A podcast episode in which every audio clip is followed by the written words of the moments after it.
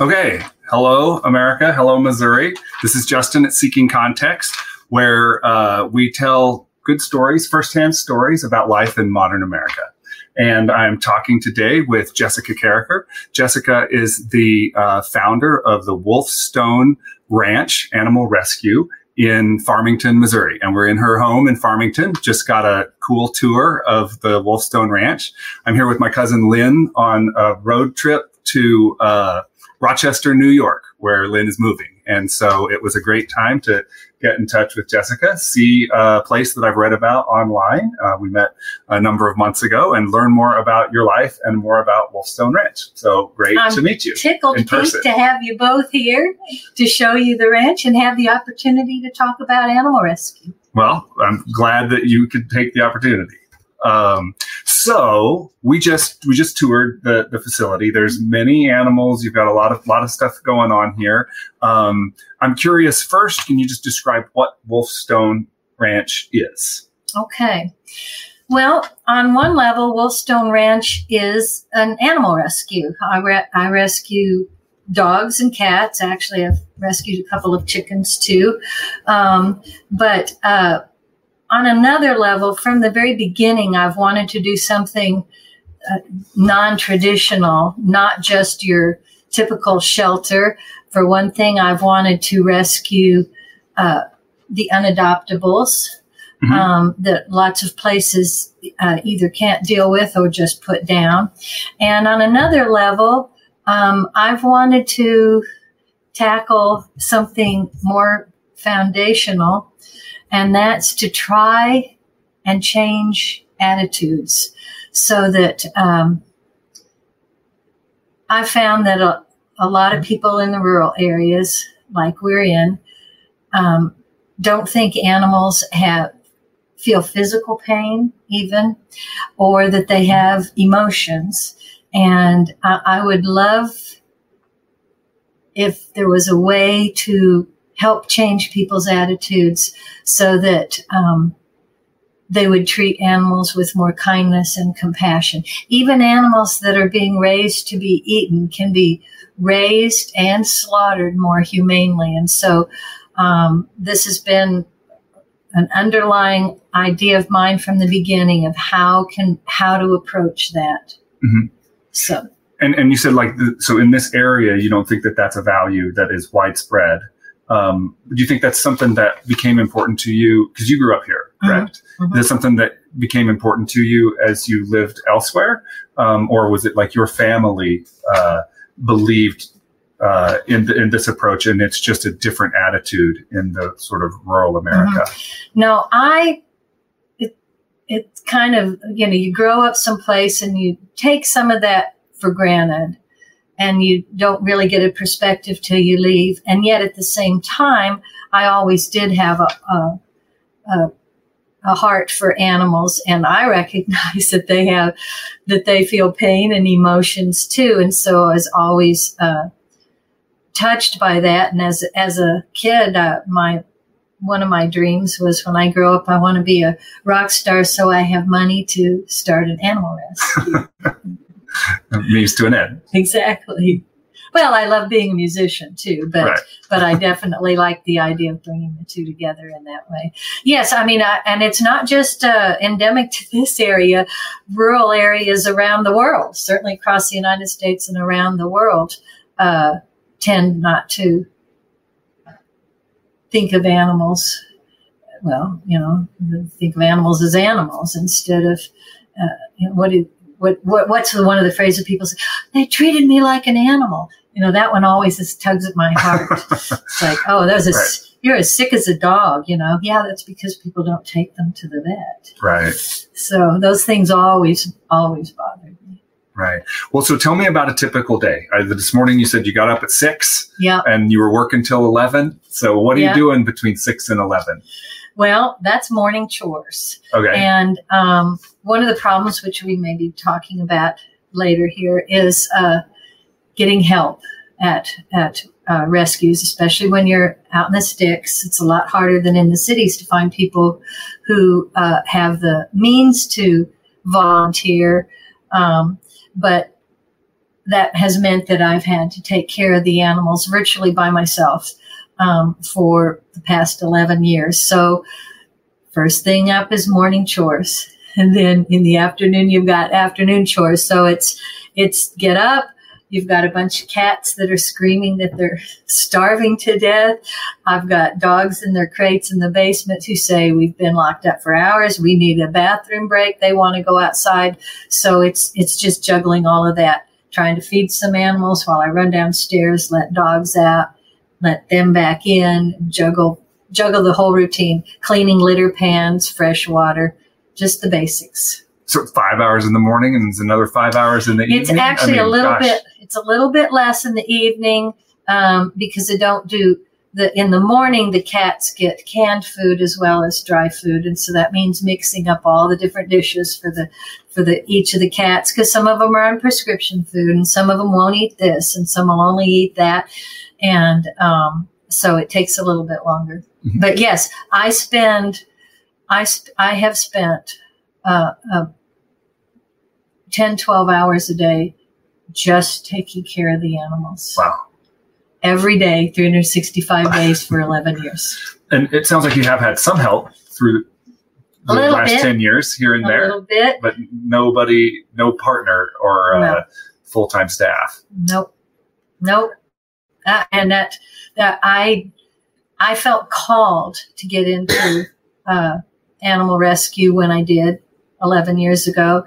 And so I didn't have any background in it other than having rescued strays myself and kept them as pets, right? Mm-hmm. Well, um, but uh, I, when I moved back here in 2006 and saw how horrible it was, at least as bad as it used to be, and as I say, maybe as a kid, I just took it for granted how mm-hmm. poorly animals were treated um, and n- no longer felt that way and it was in my face but when i finally felt called to it i didn't know what i was doing so there's been many challenges um, along the way um, but i didn't know that the greatest was going to be finding help right. getting people to join me yeah, yeah.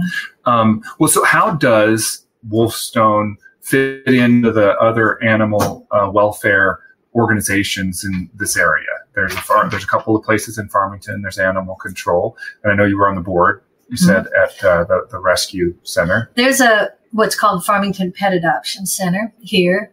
Um, at one point, it was called Humane Society. Um, I'm not sure if they were actually connected. Um, and when I first felt called to get involved in rescue um, in 2009, um, I thought, well, that's the place to go. That's our local shelter. Let's go be a part of that. And I spent almost a year on the board. And frankly, it was the most traumatic year of my life. Um, it was supposed to be a no kill shelter. And there were some people who wanted to start putting animals down. Mm-hmm. Um, and there were the other the others of us who said, no way, we're no kill shelter. And um, a ton of dysfunction um, at one point, I spoke with a with a woman. This is years later, and I shared with her all the dysfunctional problems we'd had down there, and then problems I'd run into trying to uh, get people to join me and be a part of Wolfstone Ranch. And she listened. She was a student who was working uh, to get her master's from uh, in uh, nonprofit management. Mm-hmm. And she listened for about an hour and a half as I said to this story and then this story and then this happened and this happened. And then she said, Yep, we studied all of that. Those are all classic problems that organizations have. Um, and so uh, it, it, was nothing unique to mm-hmm. Farmington Pet Adoption Center. And I'm not saying this against them or against the organization. I haven't been involved in years. Um, and it's, for that matter, it's not nonprofits, it's business, it's people, it's people, yeah. it's families, it's people, people. Uh, so yeah. Well, and so you, um, your animals will sometimes come from there, or do they sometimes go back to there? Like, what's the flow of the animals from where the environment that they uh, need to be rescued from, and then to here and wherever they end up in their forever right. home? How does that work? Well, I when I left being on the board there, I took some animals that were on the hit list. Mm-hmm. Um, and some other people we we we got the animals out that the people who wanted to put animals down, um, we got them all out. So I I could leave there and feel like uh, no one was going to be put down um, at the time. Um, and um, so I I have a Denver and Durango are from there. And uh, and then animals are stray. If you live out in the country, people don't. Um, and then um, in the beginning, because people at Farmington Pet Adoption Center, the volunteers as well as the employees knew that I was going to be starting this. So when they couldn't take animals in, they were sending people to me. Um, and then as neighbors saw that uh, fences are going up, kennels are going up. Oh, we've got our local person we can dump all the strays on. Mm-hmm. And um, I kind of had to turn all of that off. I told Farmington Pet Adoption Center not to send anymore. There's only so much one person can do, especially while I was still trying to develop the infrastructure around here. Um, and the neighbors, as they would bring animals, I said, okay, you either need to pay a surrender fee or you need to volunteer some time here. Mm-hmm. And that apparently was unreasonable request. And I pissed off all the neighbors. um, I took the animals they brought. Um, and then because they were angry at me for not uh, just letting them dump them here, they haven't brought more. So it took a while to turn the spigots off, and then it was just stray animals. And then um, uh, started developing relationships with the shelters. I've not been able to find good homes for animals in the area, so I started working on developing relationships in the city, um, where one thing they have municipal codes.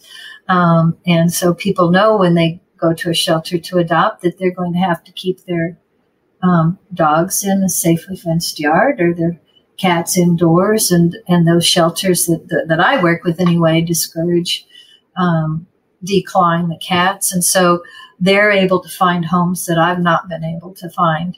Um, and that network has slowly been growing over the years. And then I've also developed a relationship with the animal control. So there are times when I'm the, um, I'm able to work with some other groups in the area that specifically work with pulling animals out of animal control to save their lives. So it's a potpourri of right. options. Right. Well, so do some of the animals like will they end up just living their whole life here, or do, do almost all of them eventually get you know out to an adoption you know organization? When I started, at first I had a, a, bunch of dogs in the front yard, a bunch of dogs in the backyard. They were getting along pretty good for a while, and so as I was rescuing more, it's like, oh, get these now that I've developed a relationship, say with. Uh, Five Acres Animal Shelter, which is a premier no kill in St. St. Charles, Missouri, Northwest St. Louis.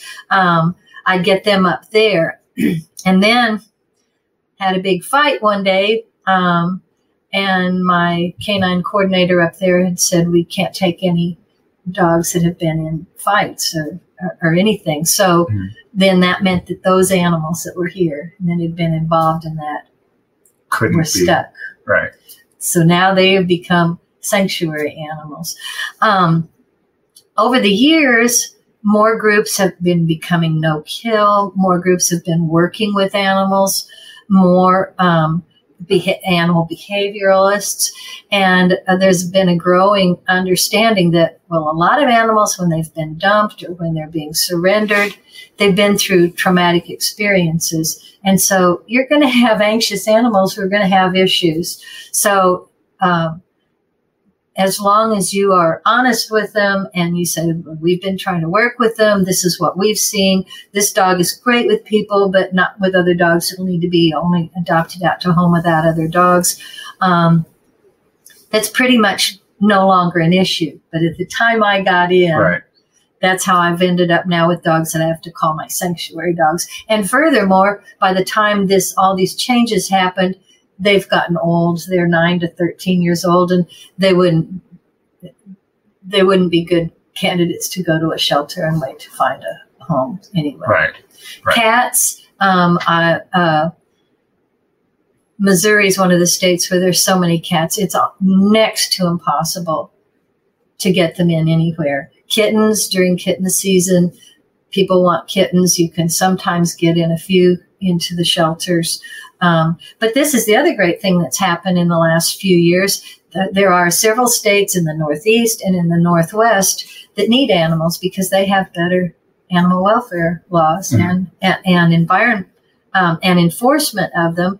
So there's a lot of transport now going to other states. So there's a lot more animals in the in the states that have huge overpopulations and don't have good animal welfare laws. We're sending them to these to these others. So there are opening up places for for um, cats and kittens, but um, even there, if you've rescued feral cats, um, they don't do well transferring to shelters. So that's how I've got only six dogs, but uh, 19 cats that are sanctuary animals. right, right. Well, so um, on your website, and I know you personally, um, it, you have this is a, a, spiritually based. Your mission is spiritually based, and so uh, I'm curious, like, what is uh, your own personal spirituality? Like, how would you define that, and how does that has that affected your approach to uh, you know founding this organization and caring for animals? Very much so. Um, Wolfstone, first of all, since I founded Wolfstone Ranch, and I felt it, it, first of all, it came to me that I needed to do this as a, a, a revelation one day. Um, and um, it felt very much like a calling. It felt like the sacred was saying, I am asking you to do this. And I've never had that experience before in my life, per se. But um, I was raised uh, as a Christian, and um, uh, when I left home, I left high school. I kind of left all of that be home and behind, and I wasn't till I hit forty and had been through some bad relationships and a divorce and and um, some other ways that life had kind of crashed for me. That I said, "What is not working for me in my life?" And I said, "Oh, I threw out." Uh, baby with the bathwater. Um, mm. I threw out living,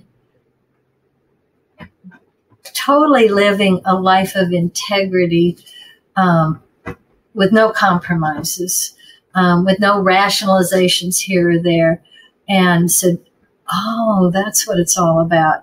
Um, so I came back, uh, but also I lived in California by then. I um, my even as I came, I, I, I, can relate to the evangelicals in feeling a born again kind of a feeling because that's what it was. It was like, oh, you've got to have that underpinning. And if you're not religious or even consider yourself spiritual, um, you can be, have it, as far as I'm concerned, you can be secular, but if you have that real commitment to living a life of integrity, to honesty and authenticity and, and kindness. And, and um, it can be done.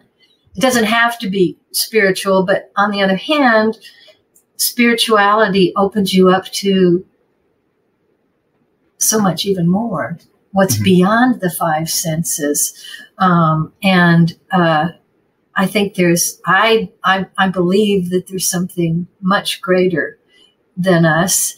Um, and you don't have to call it God or the universe or this or that. It's just, I think we access, well, I think for one thing that the divine is in all of creation in each of us. And, and when we open our minds and our hearts to the possibility of the sacred, then we access all of that that that is nameless and and and you don't want to put a definition on it because you're restricting it. So so to me i i call myself spiritually based because i'm comfortable with the language. I'm comfortable with that.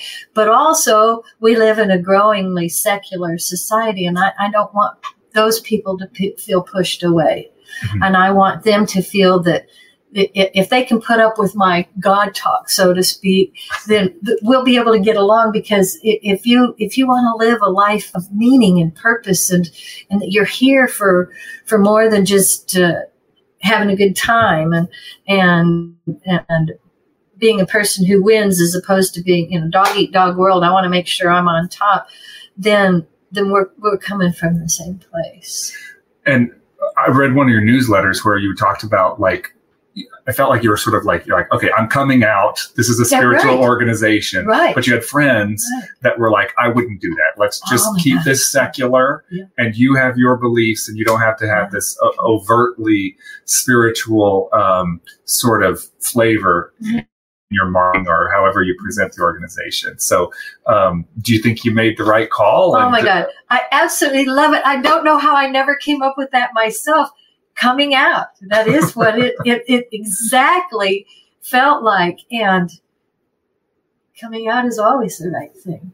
right Once that you can be do, honest Once you, f- yeah, you feel freed from that. And it's like if people aren't going to relate to this, okay, maybe they never will, but, but in my authenticity, I'm going to find my people. I'm going to find my kindred spirits. I'm going to find the people that we can build this community. Yeah, I love that.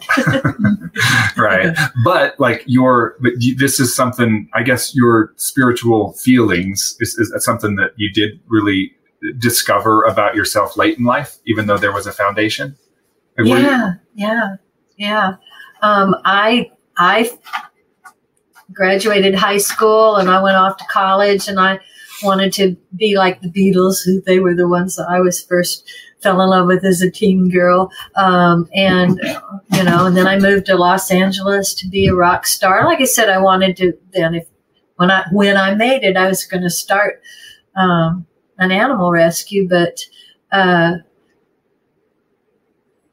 I I certainly quit thinking about the the ways I'd been raised, and you know, then you get into relationships. Just as an example, you get into relationships where you're not honoring yourself, getting involved with uh, alcoholics or somebody who are on, is on drugs, and then you're allowing yourself to be verbally abused. Fortunately, I was never physically abused, and and these are the some of the things when I did crash and burn around 40, it was like, what's not working in your life? Oh, when you threw out all the Bible as an example of holy book, there are many from many religions.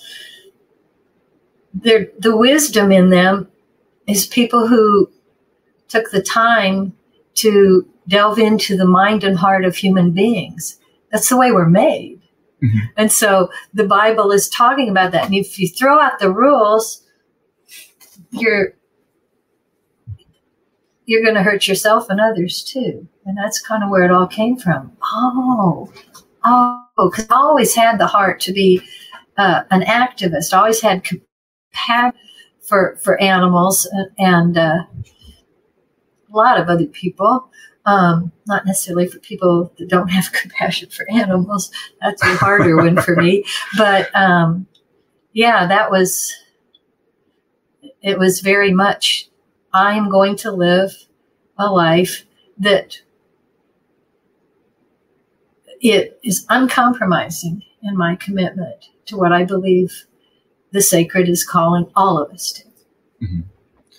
um, so well tell me about you're a musician Mhm. uh, and you really were a rock star right in florida or you were you were in bands so i'm curious about was that like right after you left farmington after high school or and, and what tell me about your life Mm. as a musician and how you got into that work I played in I played in bands down in Florida because I, I ended up there shortly. I went to college here for a couple of years. Then I ended up down there to visit my mom over the summer, and then ended up staying and got involved in bands. But then I wanted to take it more seriously, and I said, "You got to move to New York or LA," and and I just felt like LA felt more like the right fit for me.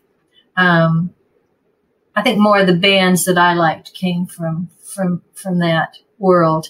So I moved out there, but I'd I'd uh, been studying music in in college, and I dropped out to play in bands and all. But so I knew how to read music, and so I ended up uh, getting involved with a contemporary classical composer. So his music was written, but it drew from was a internationally um, he, he'd won awards for his work, and he drew from from uh, classical music like Stravinsky and mm-hmm. wonderful, uh, and Debussy, but also from the jazz and rock world. So it was a beautiful blend, and incredible, incredible composer. Um, um, and that's, and as he put it at one point, when I was working with him for a number of years, I, I was playing in the big leagues but it's it's contemporary classical or the avant-garde, and um, so you're not really a rock star. I put I raised uh, I worked as a legal word processor for years and I put more money into it than I ever got out of it. but it was wonderful. We toured the US and the Europe and Japan and and it was an, an amazing adventure. Um, I had music written specifically for me, for my voice. Um, uh, I commissioned a, that composer um, at one point to do a, um, a piece where uh, I wanted to feature the wolf. Um, they're my favorite animal. And he said, Well, I can't really explore the wolf in a number of pieces. Why don't you open it up from there. He said, as a matter of fact, he'd written he'd written a a, a mass that for the instrumentation is just wine glasses that you strike and, and uh-huh. rub and you different pitches and and he said, so why don't you do it? And instantly, I said, oh, fabulous idea. So he wrote, so it is the mass, and we left the the mass part of it in Latin, and then I wrote poetry, if you will, to interweave with it. So I, uh, it was the wolf Kyrie because the wolf, have mercy of all the animals who've been abused by bad mm-hmm. reputation and everything. And the, and the uh, bear Gloria. I took the animals from Native Americans who, who respect all animals as far as being able to learn from them. But of, of course, the megafaunas, the like the the charismatic ones. So the the bear Gloria, grizzly bear, and the credo because the eagle with eagle vision. Also, then the vision of of spirituality and um, the cougar sanctus because thinking of a cougar in the when they're about to pounce, they're in a kind of a prayerful position, and the man Agnus Dei, um, the Lamb of God, um, and it's it's it's the whole work. It's over an hour long, um, and it's all about trying to save the environment. Wow. And trying to save the animals. Um, but uh, so, and I was also involved with him, and without going into this dysfunctional there because he's still alive. I can't talk about our past, but um, it was very dysfunctional. Um, and that was one of the big, big reasons that I realized I was making personal uh, compromises. Um, human creativity is definitely something that's sacred, mm-hmm. but it is not the creativity that you make com- compromises that are going to hurt you and others. Right. So it's time to get out. Mm-hmm. And then I started writing prayer songs of healing for my healing. And once you start getting feeling healed yourself, then I wanted to go back to writing about healing the world, especially the environment, but uh, reaching out in in in all ways to help it, you know, you quit cigarettes, you want everybody to quit cigarettes. You, you find right. you find the sacred, and, and and you want everybody to find it because if we all cared about each other, um, and making the world better for each other, we wouldn't have all the problems. We wouldn't, you know, we wouldn't have the horrific income inequality we have. We wouldn't have all the demonization we, etc. Right. Well, you're connecting with somebody because this is one of my first user comments. I have to share this. Aiden11 says, Will you ask Jessica if she'll marry you? Marry you. I'm 22 years old. oh my God. Aiden. So, no, may I speak? Aiden, I would dearly love to have you come to Farmington and help me put this this community together, this spiritually based activist community where we are going to reach out to bring healing not just for animals but to people because I one of the insights I've gained over the years of doing this is 99% of the suffering that animals face is human caused. And we can't, we're never going to get ahead of the game of, of rescuing all the animals until we also address it's it's a holistic it's like everything else. Everything needs to be holistic and you've got to build the right foundations. So we need to be helping each other. And that's what building healthy community and maintaining healthy community so that you can successfully reach your other visions and missions in life to make the world better. Well, so okay, we've got a tentative yes, possibly. We just fantastic. we need to work on. Uh, we've got some things to do around here. Absolutely. um, well, so tell me about the music. Though, so you do vocals, but you're when you're composing, are you? Um, okay. What, okay. Are no, you? No, no, no. I haven't had chance to even play my guitar since I started animal rescue. It's okay. horrific. I've tried a few times. Okay, I can find an hour here or there. And it just, it hasn't happened because when you spend 12 hours a day just taking care of the animals because you don't have anybody else to be an animal caregiver.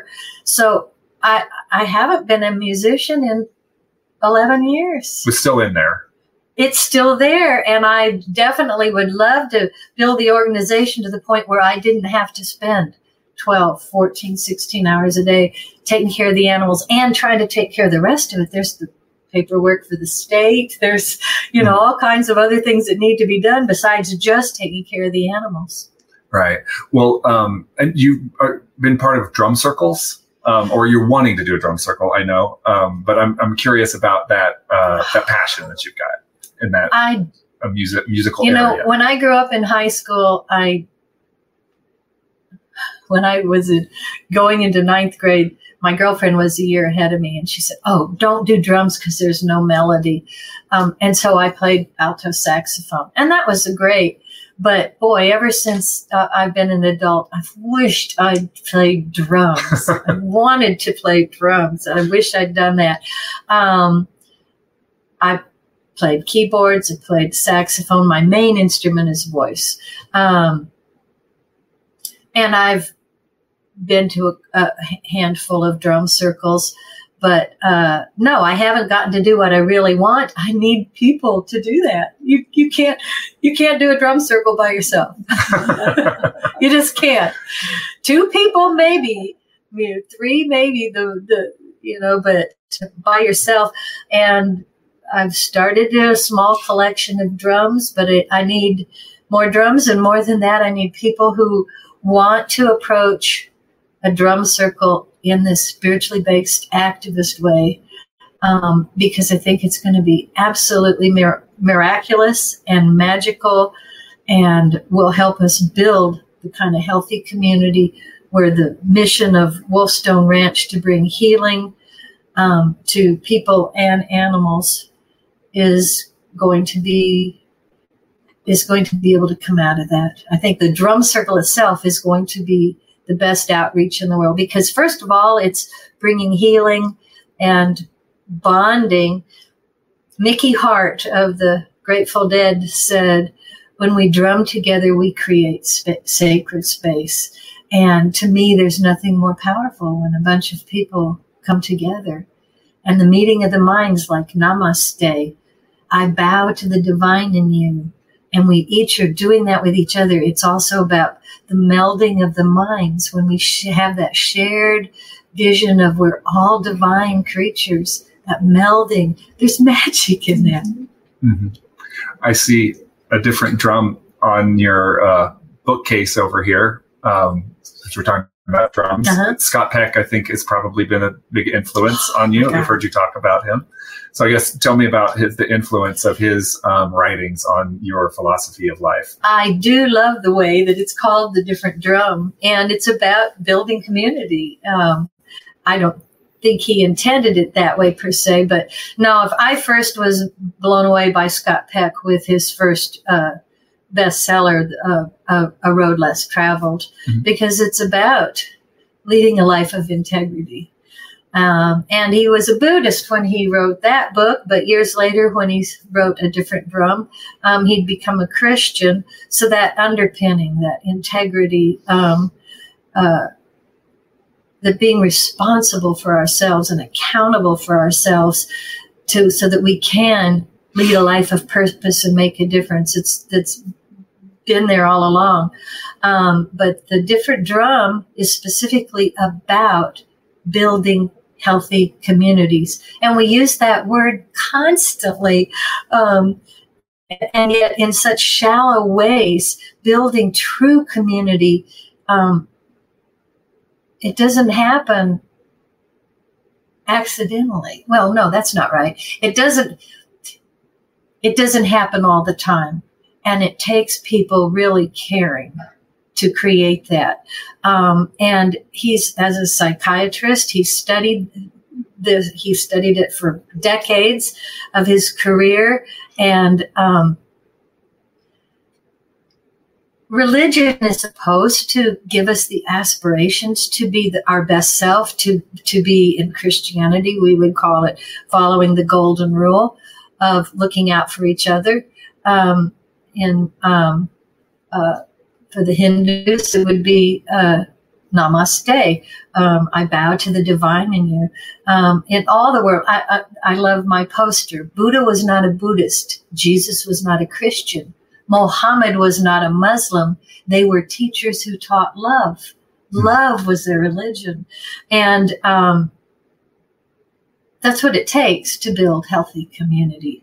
Um, and just to talk about it in a religion is to say, okay, here's this God, Buddha, Jesus, Mohammed, and we are supposed to follow them, but we've made them a celebrity. Um, and so now we, we can kind of cut ourselves some slack. We don't really have to live up to that. But um, and, and and besides that, they don't talk about more than the vision in churches. But Scott Peck says, wait, there are some guidelines and principles, and he's careful to say guidelines and principles, not rules and regulations. That's where religions go wrong, in my opinion. Mm-hmm. That's what separates religions from spirituality. You've lost the spirit now. Um, and it's got to be more open than rules and regulations that man can create. And then that creates all the exclusivity, all the exclusion, all the us versus them. Um, and so he's developed with others, with the use of science, um, these guidelines and principles so that you can build and then maintain healthy community. And now I lost my train of thought. well, I was just asking about Scott Peck's influence on oh, your well. on your vision for your own, I think, uh, philosophy of life, I guess, and then um, the way you approach Wolfstone Ranch and your mission. When I found out about that, I found I read that book, Different Drum, 2009, and I wanted to do a, a, a community building experience, but I didn't have the money to go to one someplace else. And then I had got involved in animal rescue in 2010 and, and I'd been in touch with Mona mm-hmm. for, for all those years. And, and, oh, we'll need to raise about $2,000 to bring a couple of the facilitators, the Foundation for Community Encouragement facilitators out to run your three day week, two or three day weekend community building experience. Um, and it's like, oh, okay, I'm spending 12 hours a day taking care of animals. I don't have the time to put this together until I find somebody else to get involved. And uh, so when the pandemic meant that uh, they had to go to Zoom and they offered it, um, and I just got this email out of the blue two, three weeks early. And for $25, you can be a part of the community building experience. And Mona was going to be one of the facilitators. I jumped on the chance um, uh, because uh, I, when I read A Different Drum, to me, it was like, it was uh, again, kind of like being born again. It's, oh my God, the possibilities.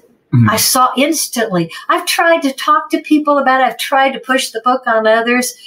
Uh, people don't seem to get it. But for me, I read the book. It was instant. This, this is uh, uh, what's, oh, I have to paraphrase it. I don't have it memorized.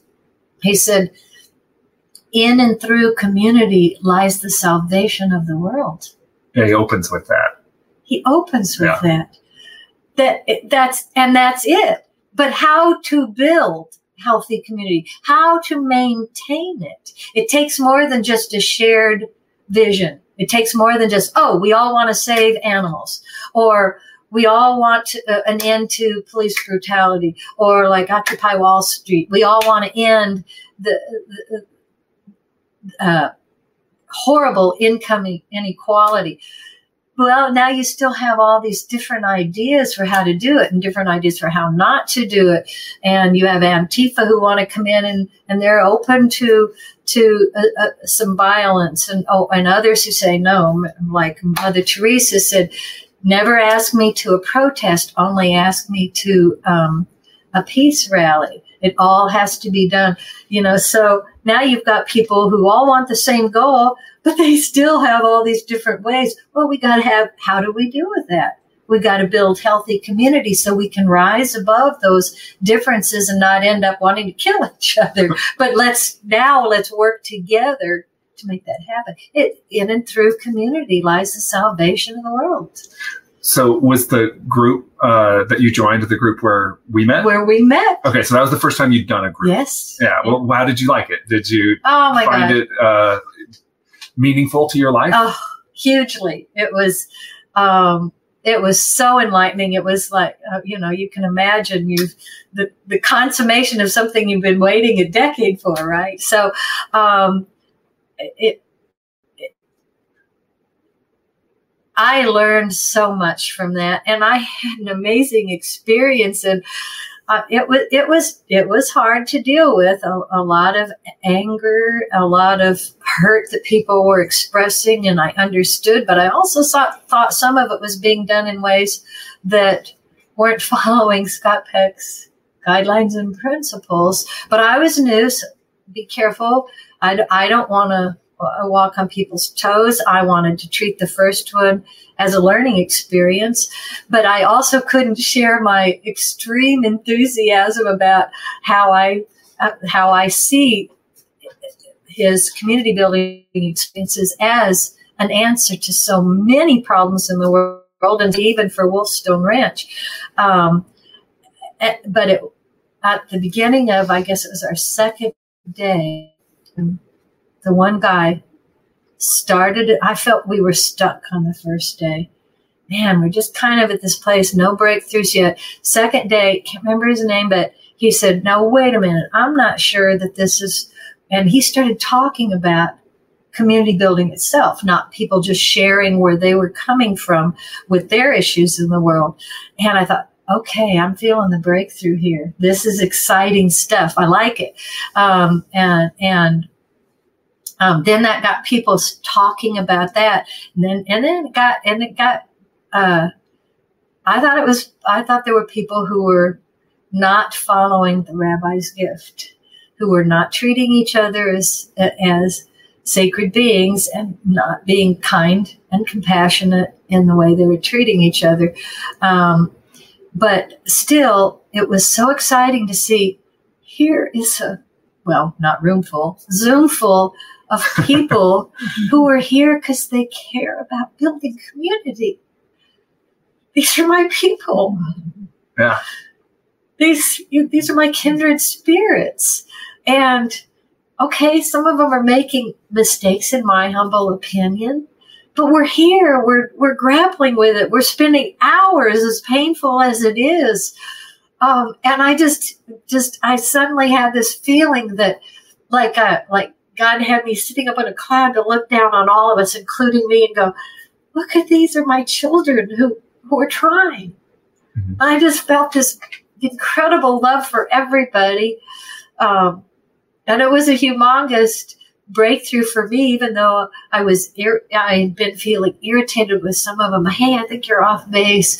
Um, but it was just, it was, it was a beautiful experience, although uh, I also felt really bad for uh, a couple, three people that I felt were being uh, attacked. Mm-hmm. And I made sure I reached out to them individually afterward. That's my personal responsibility and accountability to let them know I wanted to give them my personal support. Because um, I, I also felt kind of uh, cut off a few times when I was being told, you're talking too much and uh, uh, you need to leave room for others. And so, okay, that's fine. Um, but I want these people to know that because uh, they did not leave feeling that we had created community. And so, in my opinion, even though I felt this incredible love for everybody, um, I knew that not everybody did. So it, it wasn't a really totally successful community building experience for me. Right. Is that the only one you've done? Yes. Is the one Zoom? Yeah, that's the same with me. I, it was interesting for me that the some of the facilitators that have done so many of these in person and had done it since the 80s, they were like, mm, it was okay. I was like, that's pretty, I thought it was really interesting. And um, it's also during the middle of COVID. So I, I know, I know. Of, it, yeah, I, boy, I don't want this to sound her- heretical. I definitely would like to bring facilitators in when I'm finally able to get people to do and get our Wolfstone Ranch community started, and and uh, and we will. I want to do many mm-hmm. community building experiences, but I also I learned from that experience that if everyone's serious about building community, and most, if not all, of the people read the different drum, and I can't remember the other book that re- specifically about the community building experiences and I wish I had had time in the last few months to attend some of those, those others they've done where they were talking about, uh, was it waiting for the spirit to yeah, what, what, it's yeah, it's like uh, I can't remember. Move to speak. Move, to, move speak. to speak. Yes. Like when when are you moved to speak, and when when does a thought in your mind rise to the level of being worthy of speaking in right. a group? And I didn't I didn't attend that one either, but I'm curious. I wanted to. I wanted to, and I, I I agree to a degree with that because uh, um, well, there's just this. Uh, that's why. Well, one of the things I learned from it was, oh, you don't do one. You got to do a lot of community building experiences because one, you're just getting your foot wet. You haven't even learned to swim yet. And, and it, it, my next one, I'm much more clear on when I will speak and not speak. And, and, and, you know, people want to try and shut me down for that. If I feel like I need to speak up, um, for instance, if I think somebody's being attacked and I don't think they're following the guidelines of, of treating each other with sacred respect, then I'm going to speak up. You tell me I'm wrong for that uh, because I, I, can be very since I had my spiritual reawakening 25, six years ago, I can, I'm, I've gotten pretty good at feeling when I know I'm speaking from a place that's sacred. And I'm not afraid to say that. Right. Well, I mean, the goal of these groups is exactly. that you can say that honestly to somebody and not hurt their feelings exactly. when you tell them they might have hurt someone else's. Exactly. that it's okay to be truthful with people. Uh, it, even, and I didn't feel that it that that happened in right. ours.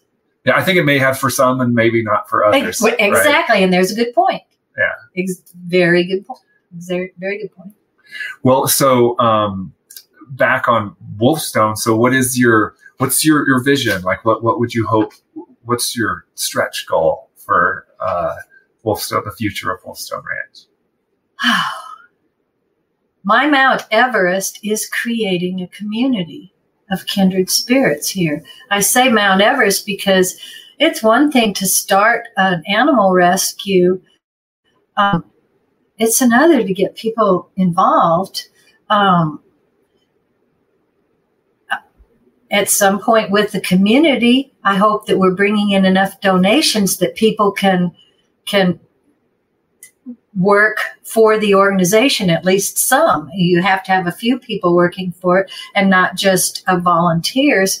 But this is one of my big issues right now. How do I bring people like Aiden in?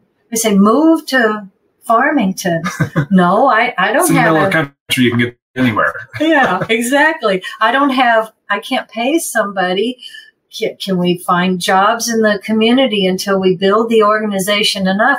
Can uh, the drum circle, the way I want it to be done, where there's, where it's truly a sacred community, no stars, no drumming stars, where we are, we are drumming for our healing and for the healing of the world, I see such potential for that to take off and reach other people in the same way that Grateful Dead reached maybe a different kind of crowd, but still created community. Yeah. I see the potential, and that could then be incredible outreach for bringing people here to be a part of the community and uh, um, uh, bringing in donors who say, "Hey, yeah, you are truly building healthy community," and you're like in the rabbi's gift, uh, uh, the story where uh, that's also the preface to a different drum, where he uh,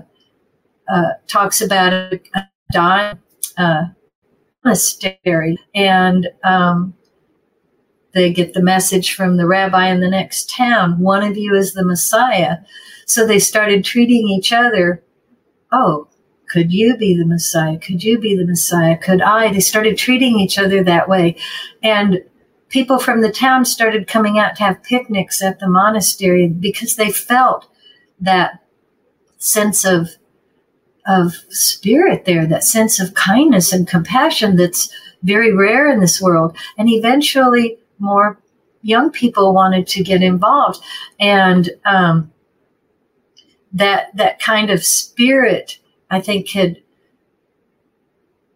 build wolfstone ranch so that we can be helping animals and people our drum circle can become uh, the kind of thing that other people can emulate and do the same kind of thing around the world around the states around the world and we can and we can build bridges instead of walls. If someone wants to contribute today, they go to wolfstoneranch.com. The best way is to go to wolfst- wolfstoneranch.com. I mean, .org. Mm-hmm. Uh, wolfstoneranch.org. And at the very top of the uh, homepage is a donate me button and uh, goes straight into our PayPal account. And and it can go toward taking care of all of the animals and their vet oh. bills. And uh, Who is get, this? This is Skylar. Skylar. Hi. She would love some donations. she would love some donations. She wants more treats, don't you? oh yeah, that's your favorite word. Or it could buy us some drums to mm-hmm. start the drum circle. One of the big things I'm waiting on there is to get to the point where this pandemic is under control enough that we can start meeting. Um, and put a drum circle like that together. The problem is Missouri's one of the least vaccinated states in the country. So I'm not sure if you want to have a lot of gatherings not, just yet. Not yet. Right. Right. Um, any like you've had 10 years of running uh, pretty uh, complicated organization. Any good stories from that time period? I don't know with the animals or with the people that have helped out. Um, that, that like something meaningful or funny. Um, there are many times that things have happened. People have come into our life, Wolfstone Ranch's life, and it's been nothing short of a miracle. Uh, it's nothing short of a parting of the Red Sea when I didn't know what was going to happen, and people have shown up, and we're still here. Um, but one of one of my favorite stories, I think, is a, a beagle mix that I rescued few days after July Fourth that year, and um, I had way too many animals here uh, for one person. I had 37 animals here, 14 dogs, and the rest were cats. And, Gosh. and I was I, I was doing nothing but take care of animals from like 4:30 in the morning till like 10 o'clock at night, a day after day. And it was one of the first times I almost crashed. And um, I had people come into my life then that helped get some of these animals went to Best Friends Society. I'd been working on, I'd been in touch with them because of, uh, uh, they're a good source for people who are getting into rescue and they have for, for learning purposes how to, how to do this. And, um, so Banjo, as I had named that beagle, Nix ended up going out to Best Friends Animal Society. I, they took four of my dogs and 10 of my cats, which was an enormous uh, bunch for them to take from one shelter. Um, and he ended up getting adopted by a family in the Seattle area. And when they transfer animals, you don't know, you aren't given always the information where they came from because there can be complications. We'll leave it at that.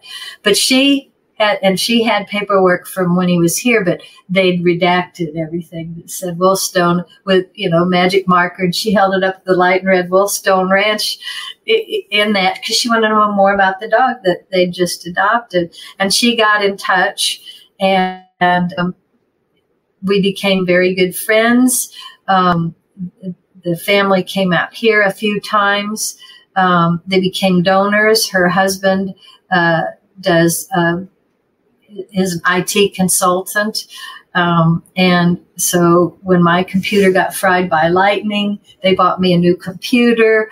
The um, they've since moved to Norway, um, and, and I With Banjo? he died last Oh, year. wow. He got he was old. He had cancer and he died.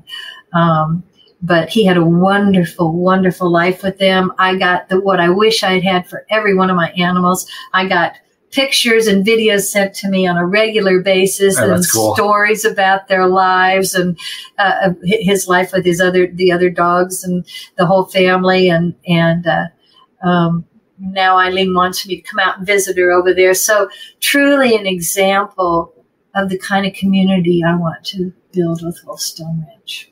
Oh, that's a great story. I'm excited for your future. Thank you. So am I. With maybe with Aiden. we'll see. Aiden, maybe this could be one of those miracles. All right. Well, thanks very much for talking with me Oh. today and for sharing the story. It's amazing what you've built here. I'm uh, really impressed and really glad that uh, Scott Peck brought us together. He certainly did. And I am just so grateful. And it's a pleasure meeting you, Lynn. And it just this, uh, I was so glad that we've stayed in touch and Yeah. that this happened. Me too. All right.